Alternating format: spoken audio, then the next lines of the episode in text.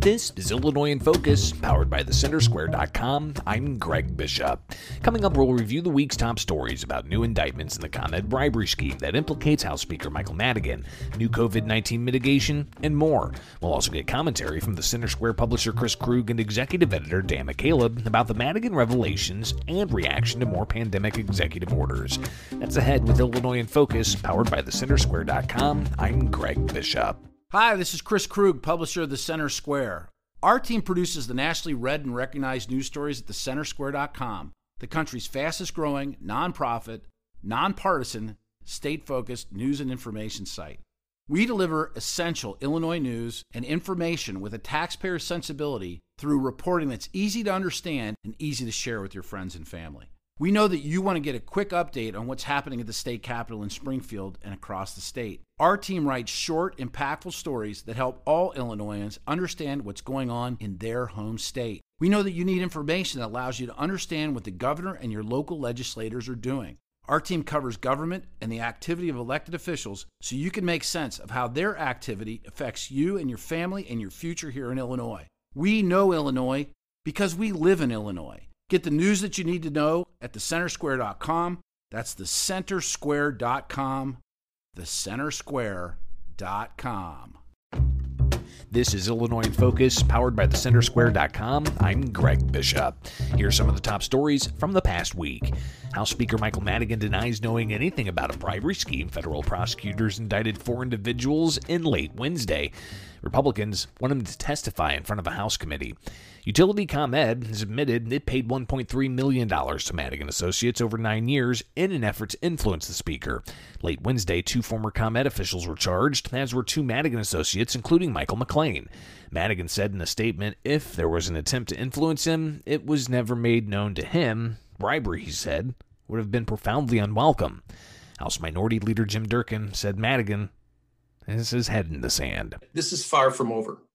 Your statement today, which you released this morning, sets up the old ostrich defense or sticking your head in the sand. But everyone involved in this process knows you are fully aware of all matters of politics and legislation in Illinois, either under the roof or outside the roof.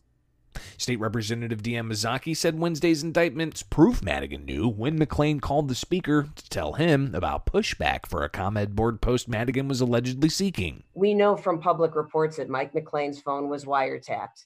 This indictment would not be recounting this statement between Mike McClain and Speaker Madigan in a phone call if they didn't have it recorded. Mazzocchi and other Republicans demanded the House Special Investigating Committee into Madigan's conduct meet and subpoena the speaker to testify. Chairman Chris Welch said they're still waiting for ComEd to produce requested documents before they convene again. As more and more Illinois House Democrats defect from supporting House Speaker Michael Madigan, Republicans are demanding a vote on a new speaker immediately. Every two years, the Illinois House votes for speaker. Madigan's held the spot for all but two years since nineteen eighty-three. Madigan's been implicated in several federal indictments against other people, but hasn't himself been charged with the crime. State Representative Stephanie Kifowitz said there's a sea change within the Democratic caucus. There were three more uh, Democratic representatives that said they will not vote for Uh, Michael Madigan as speaker. Uh, yesterday we saw four individuals that wrote a letter that said that he should step aside. So as it stands today, it does not look like Speaker Madigan has the votes to retain the speakership. Kifowitz is vying for the speakership. Democratic State Representative Will Gazzardi said from his count, there are fifteen House Democrats that now publicly committed not to vote for Madigan. He said it's time to start talking about who can get sixty votes. House Minority Leader Jim Durkin was joined with other Republicans in urging Pritzker to call for a special session and pressure Madigan out. He needs to step down immediately as the speaker and begin a process of the Democrats putting in a new speaker so there'll be a new day for this state. Pritzker didn't say if he'd call a special session, but said the pay-to-play conduct outlined in the indictments is unspeakably wrong, and Madigan must answer questions. Written statements and dodged investigatory hearings are not going to cut it. If the speaker cannot commit to that level of transparency, then the time has come for him to resign as speaker. The General Assembly canceled fall session and aren't back until sometime in January. And with new COVID nineteen mitigation orders from the governor, lawmakers continue to feel left out. Some are looking to represent their constituents in plans that are changing Illinois' economic landscape. Since March, businesses have been on and off and on again, with capacity limits bouncing all around the place, all driven by the Pritzker administration's use of data it reports out. When asked Thursday to explain restrictions on gyms, Pritzker was visibly frustrated. I'm not going to have individual discussions right here about each one of these items. Happy to have you review them all and then come back, talk to a doctor. Some lawmakers said daily press conferences aren't enough. They've called for detailed public hearings. There's also frustration. The fall session was canceled, and the governor doesn't seem poised to call a special session. State Representative Avery Bourne said it's time to bring lawmakers back. And that we have a full and transparent plan. We deserve the concrete data that we've been demanding for months. We need this. The public needs this and deserves this. We need hearings, we need audits, and we need formal legislative input. Democratic State Representative Robert Martwick said the governor is being transparent with the metrics he's used and the actions he's taken, and the governor has the authority to act on an executive basis short-term. But long-term policy should be set out by the General Assembly. That's our role. So, yeah, we absolutely should be having um, hearings and discussions, and Um, you know, we should be playing a role in this this process. It's been eight months of executive orders shaping the state's economy in the era of novel coronavirus. Bourne said she wants to rein in the governor's authority. The legislature can and should pass a law that says that the governor can issue one emergency executive order and then needs to come back to the legislature for more response. Lawmakers are off until sometime in January, returning to Springfield just before the new legislature is seated. Despite the governor's five-year budget projection announcing the administration will work with lawmakers to close loopholes and adjust taxes, he says the focus right now is on tax cuts. The governor Monday was asked what kinds of tax adjustments or sales tax increases he's eyeing to balance the budget. He's not yet at that point, he said. All I can say is we are starting here with cuts. That is really the way that we need to start. Um, Uh, you know, we will we'll start to talk about other things uh, when we get there. The governor said there's no agreement across the board for other solutions, but he continues to work with State House leaders on options. He said he's also in communication with leaders in the U S Congress. Not just in Illinois, but the but the Speaker of the House and the Senate Minority Leader, uh, as well as a few others, to encourage, you know, moving forward as quickly as possible with a stimulus plan that would include local and state governments. National Federation of Independent Business Illinois State Director Mark Grant said the prospects of increased taxes would be compounded by increased unemployment insurance costs. The state's already borrowed billions from the federal government for that. They expect that paid back. And we're going to have to figure out how to do that. And, you know, they'll look at the business community once again to do that. And um, that's going to be super expensive.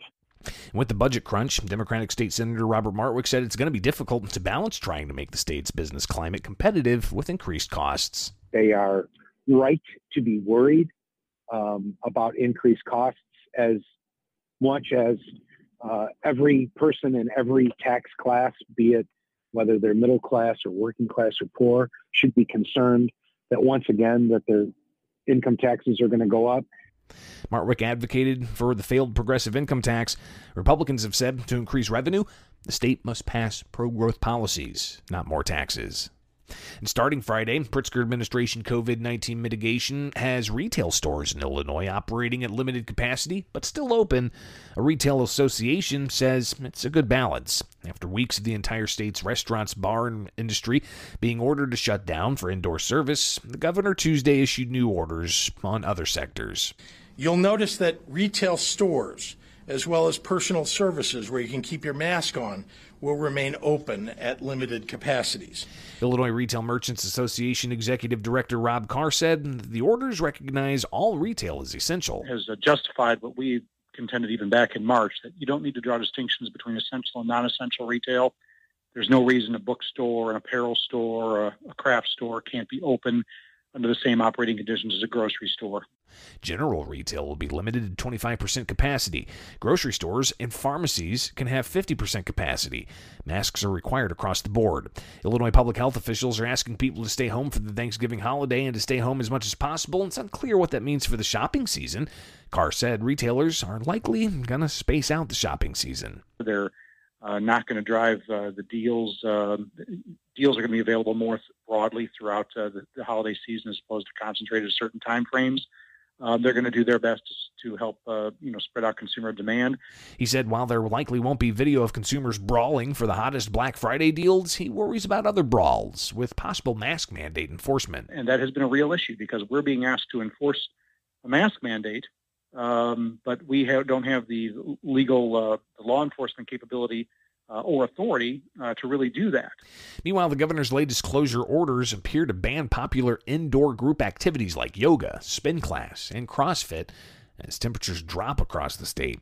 Cole Lauterbach has the latest. The order that takes effect Friday lowers capacity limits for traditional gyms and imposes other rules. It bans, quote, indoor group activities, which appears to include yoga, spin bike classes, and CrossFit sessions. Before the order, Pritzker received letters from medical societies and the fitness community asking him not to close indoor fitness activities. Chad Hobbs, owner of The Factory in Bloomington, said on Tuesday that he supported taking steps to curb the spread of covid nineteen, but people also need to keep their exercise routines through the winter. When people lose that routine, the unhealthy lifestyle generally follows. Should the state ultimately require him to close down and drastically alter his classes, he's confident he'll stay afloat, but wasn't sure about others. I think we could get through it, but I can't speak for every gym. You know, every everybody's different. He said Wednesday he's reviewing the new order. The state didn't respond to questions about smaller classes or one-on-one training for fitness classes like CrossFit or yoga. I'm Cole Lauterbach. An audit of the Illinois Department of Corrections found dozens of issues, including missing equipment and the misuse of employee sick leave and overtime. Kevin Bessler has that story. At a hearing Tuesday, the Legislative Audit Commission revealed millions have been spent on overtime for two years, ending in two thousand eighteen, including ten million dollars at Stateville Prison alone.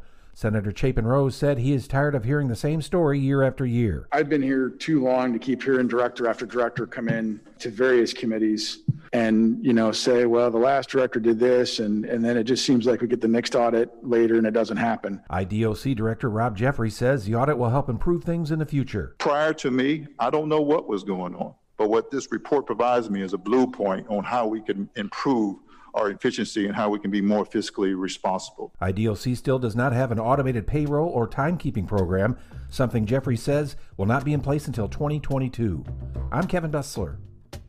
Those are the top stories from the past week for Illinois. Find more online at the center square dot com. Coming up for Illinois in Focus, commentary from the Center Square publisher Chris Krug and executive editor Dan McCaleb. This is Illinois in Focus, powered by the center square dot com. I'm Greg Bishop.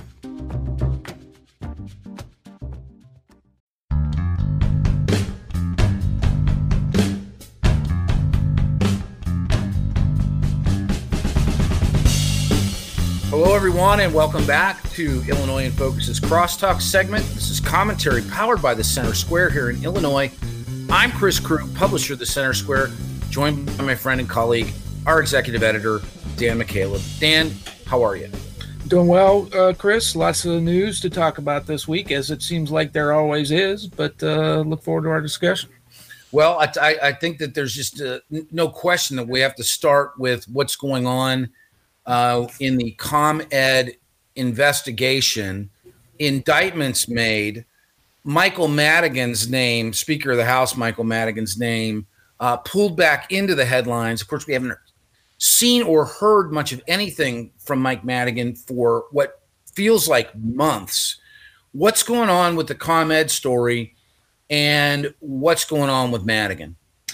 Yeah, so we're we're uh, recording this on Thursday, November nineteenth. Um, on late Wednesday, uh, November eighteenth, uh, federal government announced four new indictments handed down of, uh, of ComEd officials, uh, ComEd lobbyists, all of whom have pretty close ties with uh, Speaker Madigan.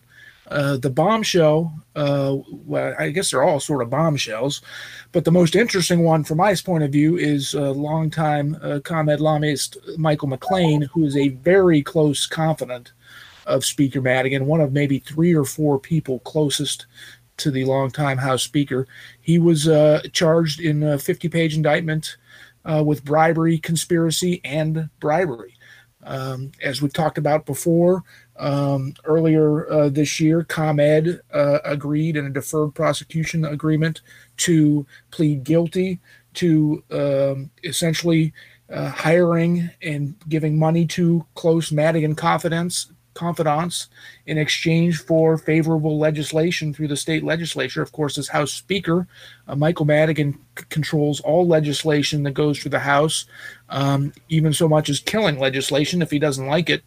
Um, so this is just another big, this is a big one, another big ping in the uh, case against Madigan. He has not been charged with a crime, of course. He denies wrongdoing, um, but the feds are getting closer to him.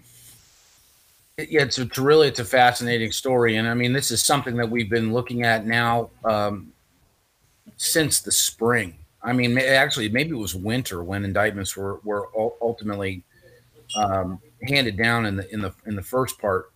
Process wise, what, I mean, what do, you know, those who are interested in this, and if you're, you know, in Illinois and you live in the state, this story should be of great interest to you simply because of the uh, power and authority that Michael Madigan has in his role as not only the Speaker of the House um, and having supermajority, you know, in, in that sect, but also being uh, the number one uh, person with regard to the, the state Democrat Party.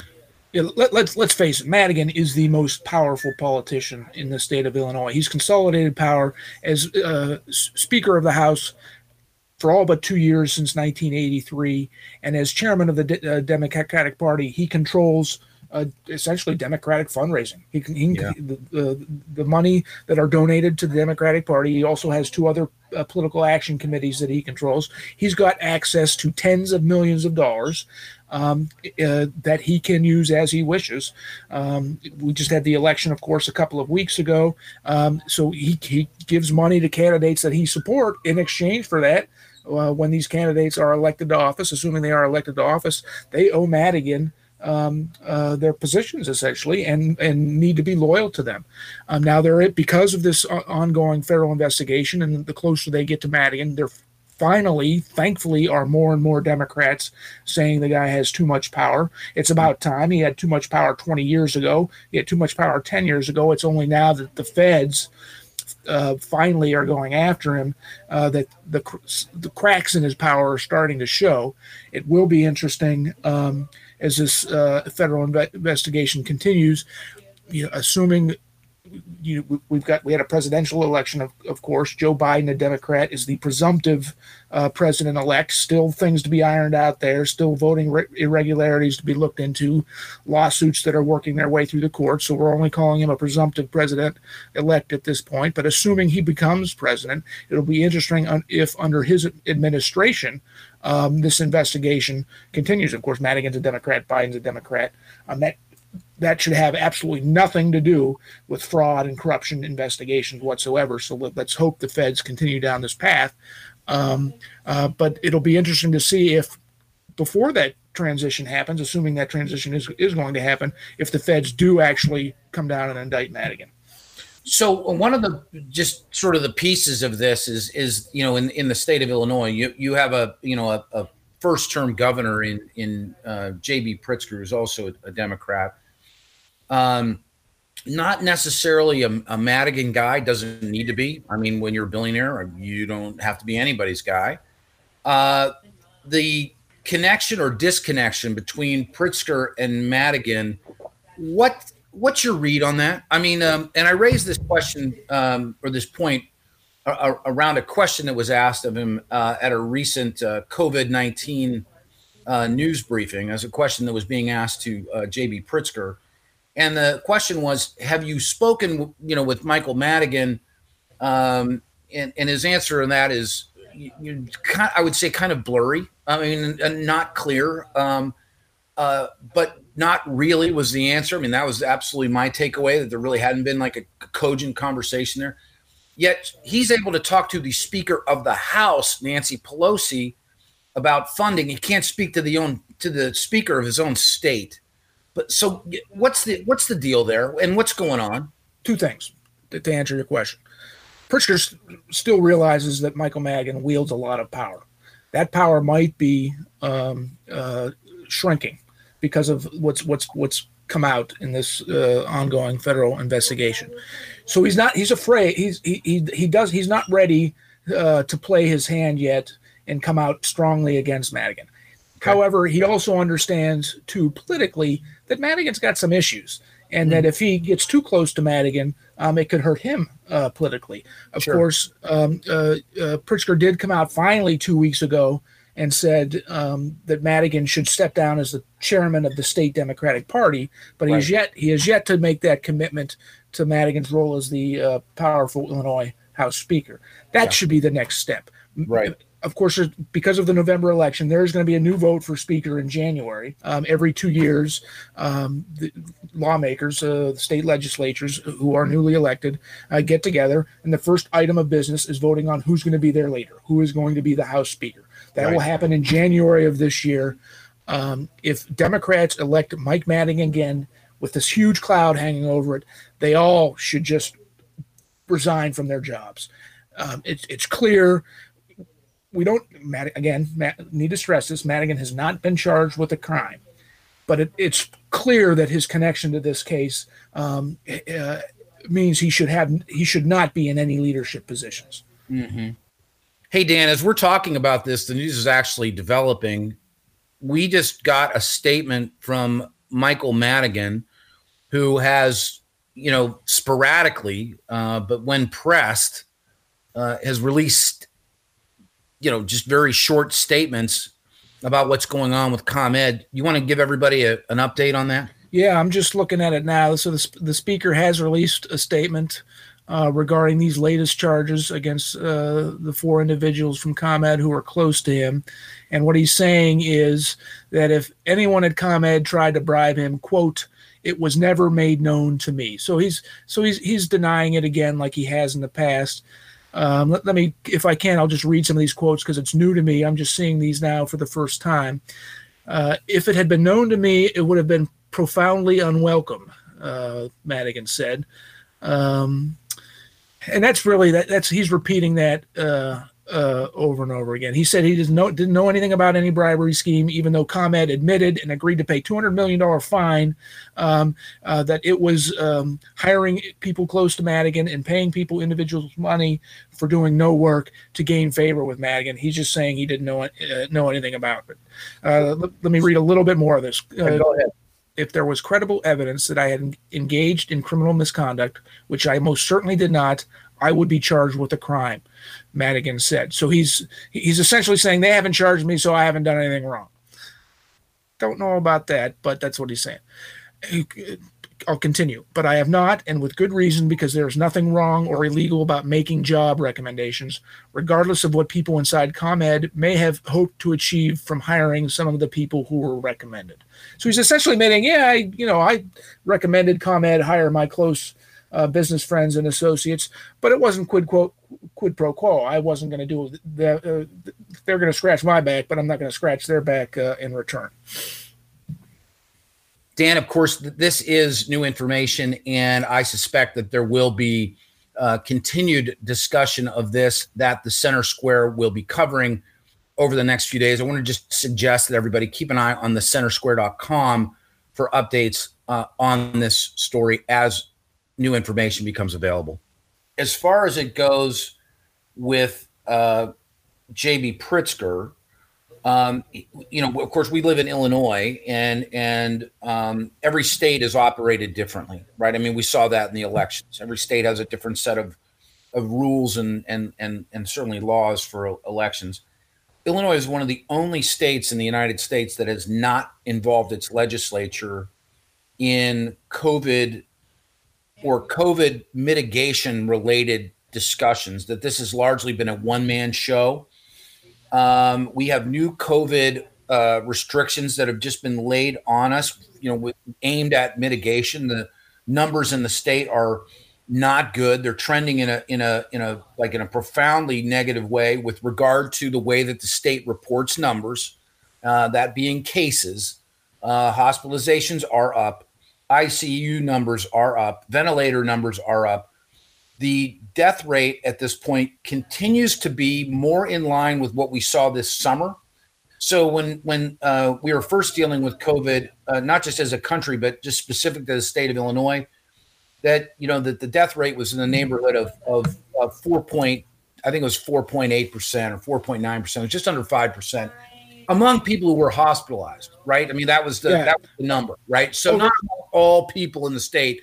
But if you had COVID and you had COVID bad enough that you were going to be hospitalized, you had a one in twenty chance of not making it, right? You had a nineteen in twenty chance of making it. That number now is more like you have a ninety-nine point one percent chance of making it if you've been right. hospitalized. Right. Um, so we've made some really, really nice progress there. But the concern in the state is the overwhelming of the medical facilities and more so the overwhelming of the medical personnel to treat what is a surge in cases that require hospitalization. And that's where we are right now. Is that is that fair to say? About, yeah, that's, this, that's, that's fair. This, this, this pandemic yeah. you know, has been going on for eight months now. Healthcare workers, um, while our hospital system is still fine, the concern is there that um, these these numbers continue to grow, that it will will become uh, overwhelmed. And let, let's face it, the healthcare workers have been going through this now for eight months, so they're they're probably tired. So it's it's understandable. Yeah. So we have new measures that are that by the time that people are listening to Illinois in Focus this week, that will have gone into place. They go into place on uh, Friday, I believe, at like some arbitrary time of the day, like six o'clock or something like that. What is included in this round of uh, mitigation as it pertains to public access of private businesses and private, I would just say, yeah, let's just leave it in that realm, in private business. Okay. So, so indoor dining at restaurants and bars has been, for, has been forbidden for a couple of weeks now, right? Three weeks, I think. Um, these new mitigations that will go into place on Friday are, are going to have a big, big impact on retailers. Grocery stores, uh, which have been can, considered, you know, quote unquote, essential businesses um, from day one. And I agree, there are, I would consider them essential businesses. They're going to have, they can only operate at fifty percent um, capacity. And I assume that's, um, that's determined by the fire, the, the state fire marshal or the local fire uh, de- departments. Uh, who say, you know, like, for example, uh, let's just say a Walmart or a Jewel Osco, for fire hazard reasons, you can have this many, let's say five hundred people in there. Well, under these new um, mitigations, uh, you're capped at fifty percent of whatever the fire marshal says is uh, safe. Okay. Uh, and so and so that's grocery stores. Other retail outlets that do not sell groceries are going to be capped at twenty-five percent. Uh, percent capacity. Okay. Hotels are essentially going to be shutting down, um, and that's the, that's the word that we get, and, and that is largely around the viability of trying to operate the hotel in response to the mitigation, which is preventing travel, um, you know, into into the into Illinois specifically. Right. This is a, like, like this is a huge issue in Chicago. I mean, a huge issue, absolutely, in Chicago because of the amount of um, tax that's placed on people who are staying in hotels. Is one of the, I believe, might be the highest in the nation. I agree. Yes, I think so. Yeah. So, so, so what, I mean, what else is, what else is in there, and, and what does, you know, I mean, as you process this, what does it mean? Fit, well, let me just, let me just add to fitness okay. centers, essentially gyms, okay. uh, are going to be limited one to twenty-five percent capacity. Two, there's a mask mandate. So, I mean, if, if it's, it's November, right? So people who like to run outdoors and parks and whatnot, as it gets colder, uh, they, they trend more towards gyms, fitness centers. Right. Um, uh, I, I don't know if you've, if you often uh, uh, use a treadmill, for example. Can you imagine running for three or four miles with a mask on on a treadmill? Yeah, that would be uh, that would be miserable. Yeah, so so that so those requirements or uh, those are restrictions, and then another one is things like yoga classes, um, CrossFit classes, spin classes. They're they're forbidden. Okay. Um, so gyms are going to be uh, hurt significantly. Of course, okay. things like music venues and theaters have been essentially shut down since uh, since March. So right. the impact, the impact, the long-term impact on these business owners, their employees, and the economy in general is going to be huge. It's going to be so so much worse, um, honestly, in my opinion, than what COVID nineteen uh, has been. That, that that said, you know, every death, um, every person that died from COVID, I, I feel for them and their families and everything like that. But the long-term ramifications of these government sh- shutdowns, it's just going to be brutal. you know, the the one piece of this puzzle, you know, as I think about, like, you know, just Illinois and and the the small business owners, you know, that I know, and uh, people that own, you know, small shops and restaurants and and uh, and uh, bars and and whatnot, places where people congregate, and really where I think in large part where in uh, where small where small towns come together. Um, they're they're going to be they're going to be badly hurt by this. And then the the biggest shopping day of the year for the small Main Street retailers is um, is Small Business Tuesday, which follows Black Friday and Cyber Monday. Um, those stores are going to be drastically reduced in terms of the volume of customers that they can service. And a lot of these small um, retailers do not have e-commerce components. I mean, you know, candle shops and places where you would, like, you know, and get like, uh, you know, uh, olive oil and, you know, the, the, the kitschy little stuff that I think a lot of people actually look forward to buying as gifts for, for, you know, for Christmas and, and, uh, and Hanukkah. They're, they're going to be really, really, really in bad shape this year. Well, so, first, let me just say, it's, it's Small Business Saturday. Oh, forgive um, me. Okay. Um, so yeah, and they've already been devastated. Um, uh, if they, if they're forced, uh, to close down or to limit their capacity to twenty-five percent, you know, it's Christmas shopping season, as you said. Um, uh, it, it, many of these, many of these uh, storefronts uh, might be boarded up and gone by come spring, because these these business owners, these small business owners, just can't sustain this. They can't keep staff on. Um, they can't pay their mortgages. They can't, you know, feed their families, because uh, Governor Pritzker is forcing them essentially um, uh, to re- reduce their significantly reduce their customer base. Right. And so, you know, we'd mentioned this just a moment ago, uh, you know, that, that the governor is largely uh, a one-man show uh, on COVID. I mean, uh, certainly, you know, he keeps pointing to Doctor Ezekiel and the and the the cast of uh, of uh, characters that he has doing his modeling, and, you know, and it's the science and the data. Um, the, the pushback against that approach within the legislature of Illinois has been, I would say, uneven. Um, Dems are not really coming forward and saying, gee, I'd really like to be part of this decision-making. Republicans, I would say, in a disappointing way, have not been as forceful in calling for an opportunity to, to deal with some of these restrictions legislatively. Not that they would have the, the, the strength in their numbers, because they're outsized by supermajorities in the House and the Senate to do anything. But the fact that we're not being able to discuss this publicly, the fact that they're not even getting to really access the data at a level that a legislature should have, there's starting to be a little bit of an uprising. Avery Bourne, the Republican from uh, downstate uh, uh, Raymond, Illinois, has uh, been outspoken about this, as have others. What are they saying? Well, yeah, Republicans have been at least um, – arguing that they should be part of the, the process and the decision making.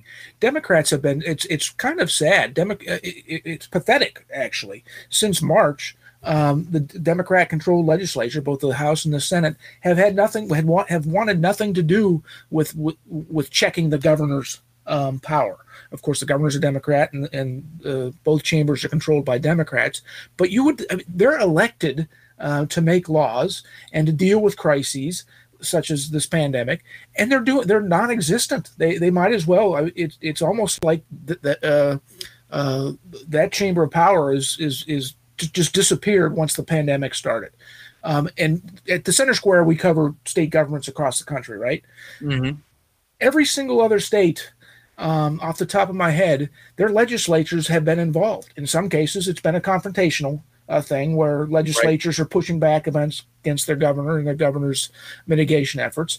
But in, at least in some case, there's dialogue between the, the, the legislative branch and the executive branch, and there's attempts by the uh, legislative branch to check the governor's power in some states, um, even in even in, in states that uh, are both both controlled by one party. For Ohio, take Ohio, for example.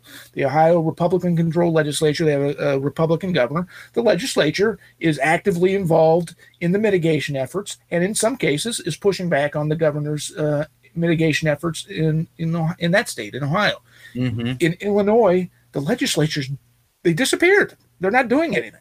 Right. It is an anomaly here in Illinois, the way that this is being managed. And it's been, I, I'd like to tell you that it's been fascinating to watch, but it's been very frustrating to watch because uh, the thinking is so, well, I mean, not just the, well, the thinking is absolutely independent. Um, You know, and let me let me say one other thing too, not to tie everything back to this the, the scandal surrounding Michael Madigan. Madigan sure. himself has been invisible since March. Um, uh, he's he's released some statements uh, as new developments come out in the federal uh, investigation, uh, but he's been invisible. And I have to wonder uh, how much of that federal corruption probe um, has uh, has caused this. Um, if if Speaker Madigan wants to hold hearings, you you can bet. Hearings are going to be held. He doesn't right. want to hold hearings. He, did, right. he does not want to be questioned. He does not want to be held accountable for what's going on in this uh, corruption probe. Um, so he has largely let the governor uh, manage the crisis on his own. And that's just another reason why Madigan has to go. He should not be the House Speaker. Um, he should not be the chairman of the Democratic Party. Um, and I, I do think if there's new leadership there, there is more dialogue. There are hearings on uh, Governor Pritzker's reaction to this, um, and the public can be more informed about it. Yeah, there's no, there's no, there's no legislative check on the action uh, that's that's happening. I mean, the, and the governor is, you know, as we've said, is is acting in, independently. Um, one piece of good news, I mean, uh, and not just for Illinois, but for the United States, and and you know, um, hopefully for the world, is that vaccine development seems to be uh, in line with what President Trump had said, you know, with regard to Operation Warp Speed. And the results uh, or the clinical testing of these vaccines sounds very, very encouraging. It, uh, absolutely very encouraging. Um, Pfizer first last week, a week and a half ago, um, uh, said, uh, released details that its uh, phase three trials on its the vaccine it's working on with BioNTech um, was, was more than ninety percent effective. Well, uh, this week, Just this week, uh, just Wednesday, uh, yes, just yesterday, uh, taping this on Thursday, of course, November nineteenth, came out and with more data that showed it's more than ninety-five percent effective.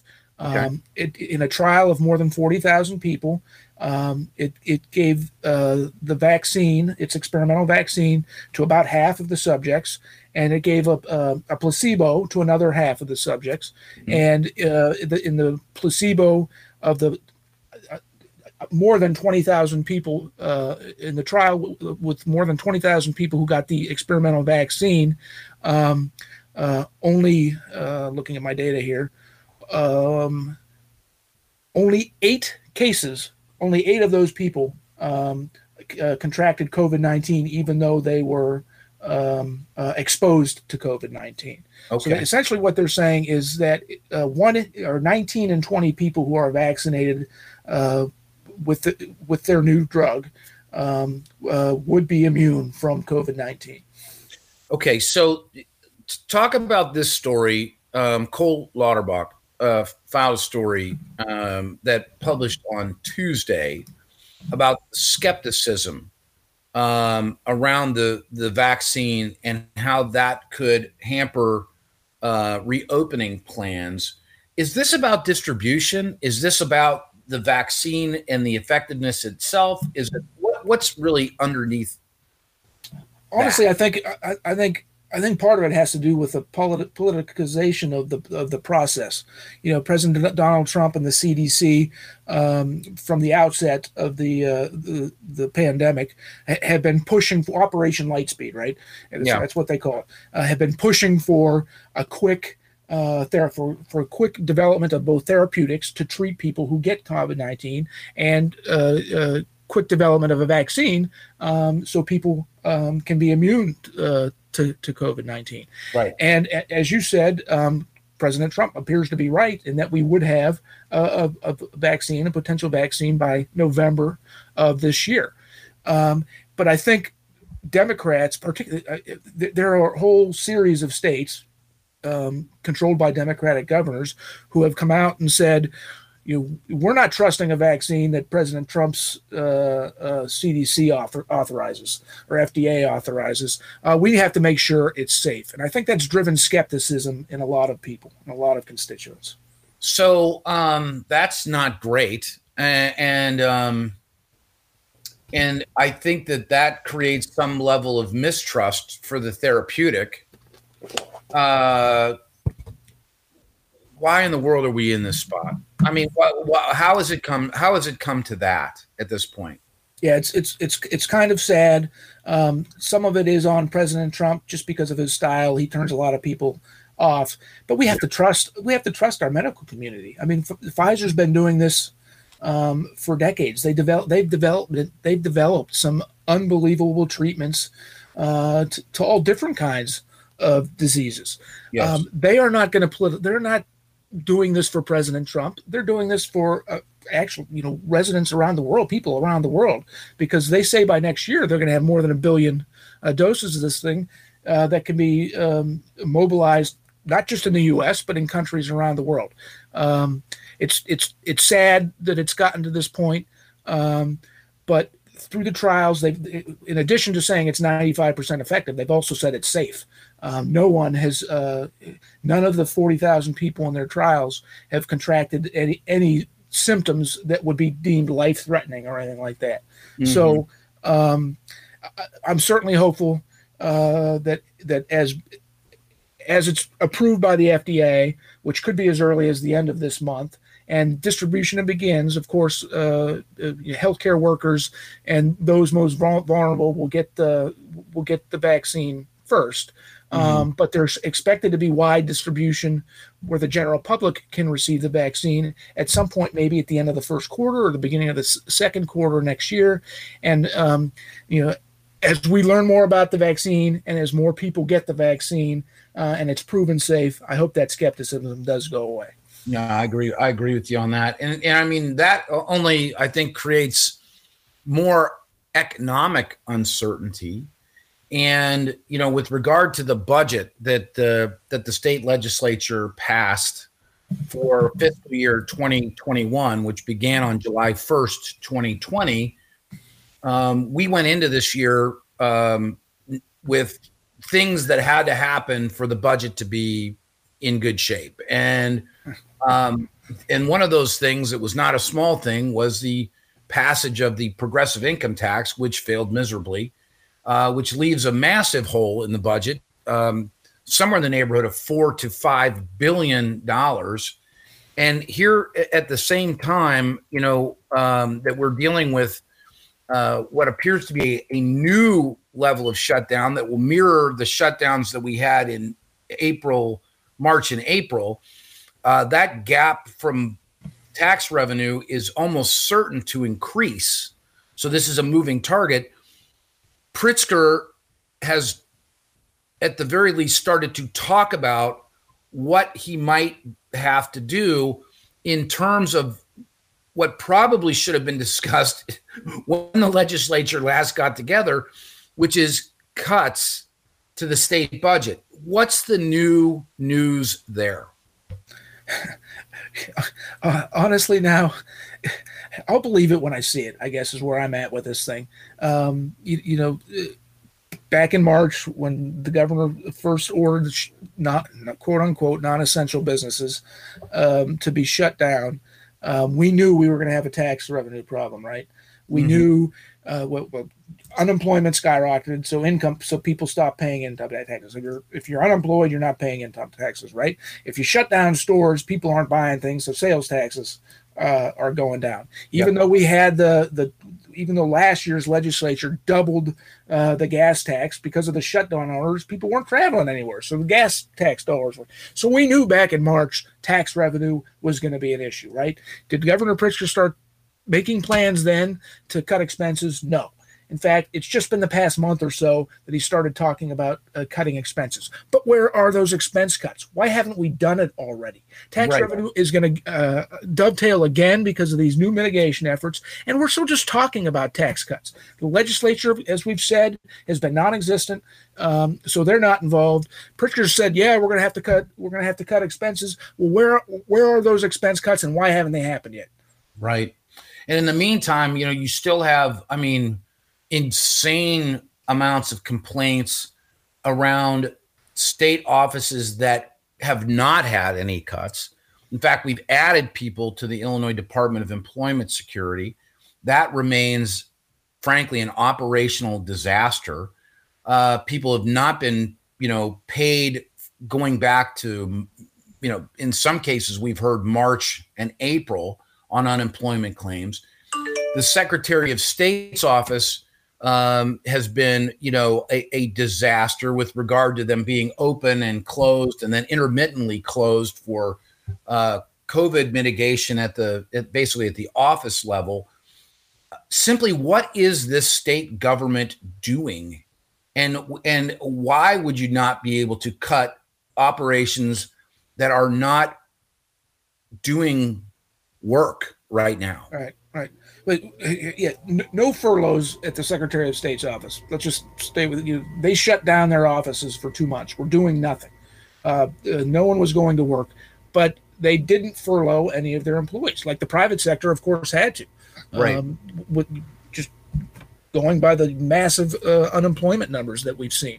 Right. Um, and then, of, of course, uh, as you mentioned at the top of this uh, this discussion about uh, the state budget, um, uh, Pritzker and, and the Democrat-controlled legislature want more of our tax money. They want more of your tax money. They want more of my tax money. They want more of our list listeners' tax money because they don't want to make the hard decisions about expenses. Uh, thus, you had the progressive tax. Voters soundly rejected it. They're tired of sending more of their money to Springfield for people like Michael Madigan um, uh, to blow on their friends and allies. Enough's enough.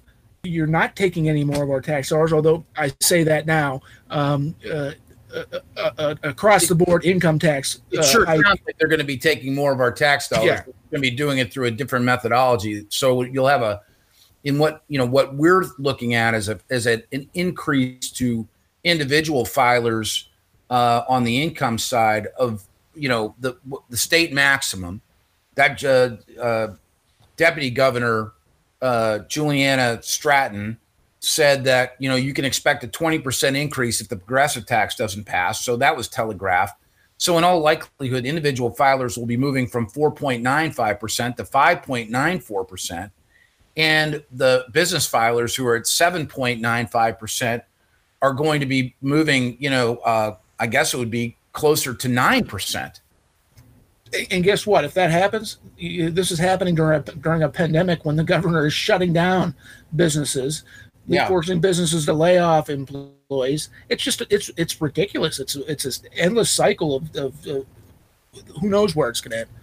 Well, one, I think one of the sort of like the the, the biggest ironies, and this is a, t- I mean, I, this is sad as well, is that the industry through which uh, Governor J B. Pritzker's family uh, built its empire and amassed its wealth was the hotel industry. Right. Right. I, and and in all likelihood, the greatest amount of damage that could that uh, that would certainly appear to be long-term forward-leaning damage, even post-pandemic, would be to the hotel industry uh, in Chicago specifically, but certainly generally across the state of Illinois. I mean, if you can't come into Illinois to do business, and with the city of Chicago being, you know, virtually on, uh, you know, shut down, something bordering martial law at this point, um, you're certainly not going to be able to get conventions in.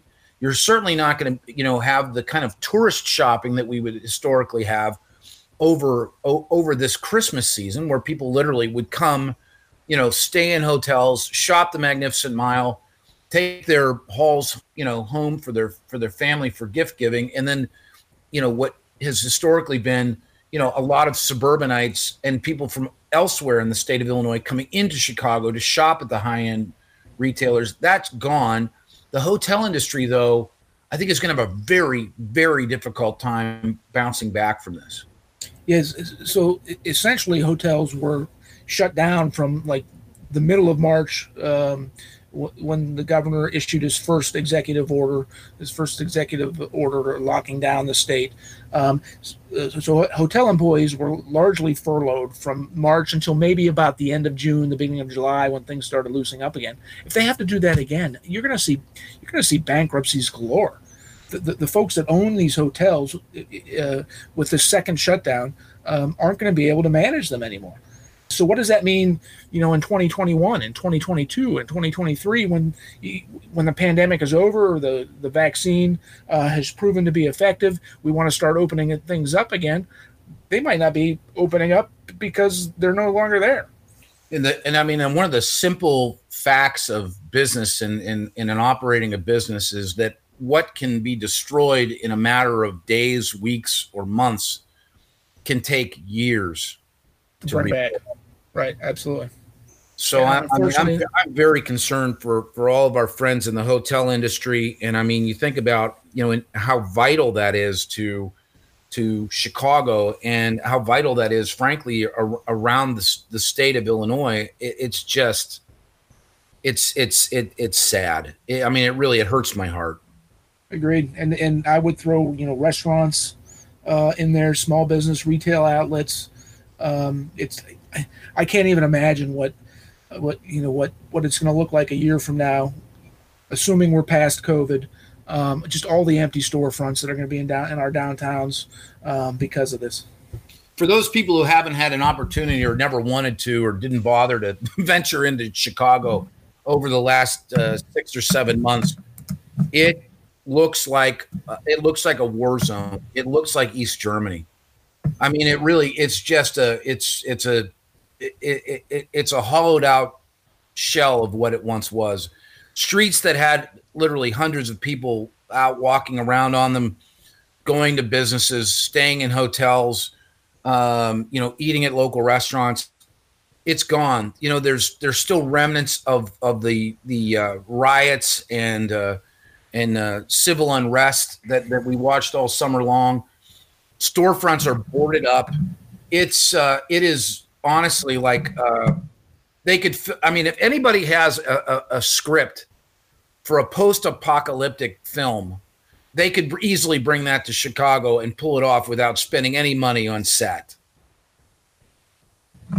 Yeah, it's it's it's. I, I don't know what else to say about it other than than I'm not looking forward to see what the fallout from this is going to be, because it's going to be bad.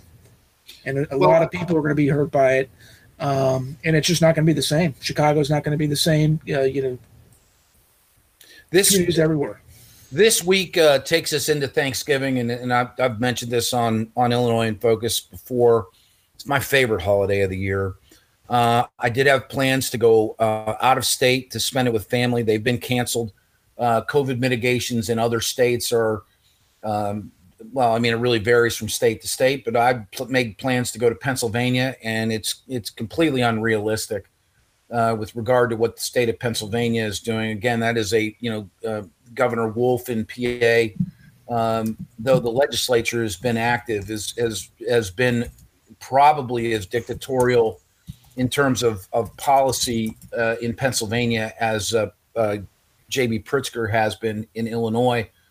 Um What is the grip with getting together uh, here in Illinois with with regard to family and family gatherings? There's there's a um, cautionary, I guess, warning about any gathering of any kind at this point. W- w- what's the guidance?